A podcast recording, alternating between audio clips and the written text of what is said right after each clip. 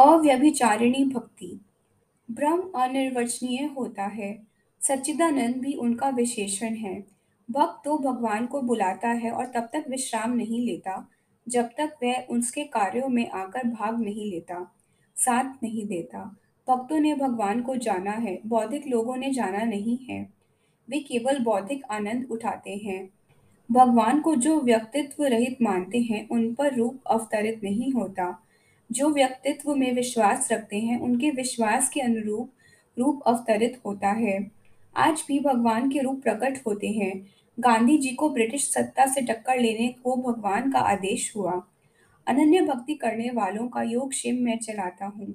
जो दूसरे देवताओं को पूजते हैं वे मुझे जानते नहीं हैं। जो भूतों को पूजते हैं वे भूतों को प्राप्त होते हैं। जो मुझको पूजते हैं वे मुझे प्राप्त होते हैं। हिंदुओं में वेदांत से गुरुओं में ईश्वर के रूप की मान्यता आई, किंतु यह विचार शोभा नहीं देता। यह विचार भारत की स्त्री जाति में अधिक पाया जाता है। वे गुरु को ईश्वर मानती हैं, यह तो ठगी है। केवल एक व्यक्ति में ईश्वरी कृपा अवतरित होती है, ऐसा पंथवाद में ही पाया जाता है। केवल ईसा ईश्वर का पुत्र नहीं था, वरन हम सब ईश्वर के पुत्र हैं, यह बात मान्य है। अव्यभिचारिणी भक्ति होनी चाहिए। आदमी अंदर से अच्छा होना चाहिए। बुराई बाहर से नहीं आती, अंदर से आती है। यदि अंदर हर्ष होए तो मुख स्वयं खिल जाता है।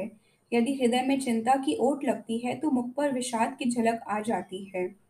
यदि भलाई अंदर हो तो वह भी प्रकट होती है। भगवान अंदर आ जाए तो भलाई भी बाहर आती है। जिस प्रकार हृदय की तरावट चेहरे पर व आंखों में छा जाती है, उसी प्रकार भक्ति भी भक्त के जीवन में छा जाती है। भगवान की भक्ति बार बार चिंतन करने से आती है।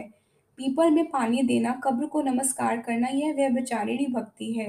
मीरा के अनुसार भगवान की मूर्ति तो हृदय में होनी चाहिए। लोगों ने तो न जाने मन में क्या क्या बसाया है। भगवान की भक्ति निष्कलंक कैसे हो, यह बार बार चिंतन करना चाहिए। भक्ति बार बार चिंतन करने से पुष्ट होती है, उसमें सुनिश्चय होना जरूरी है।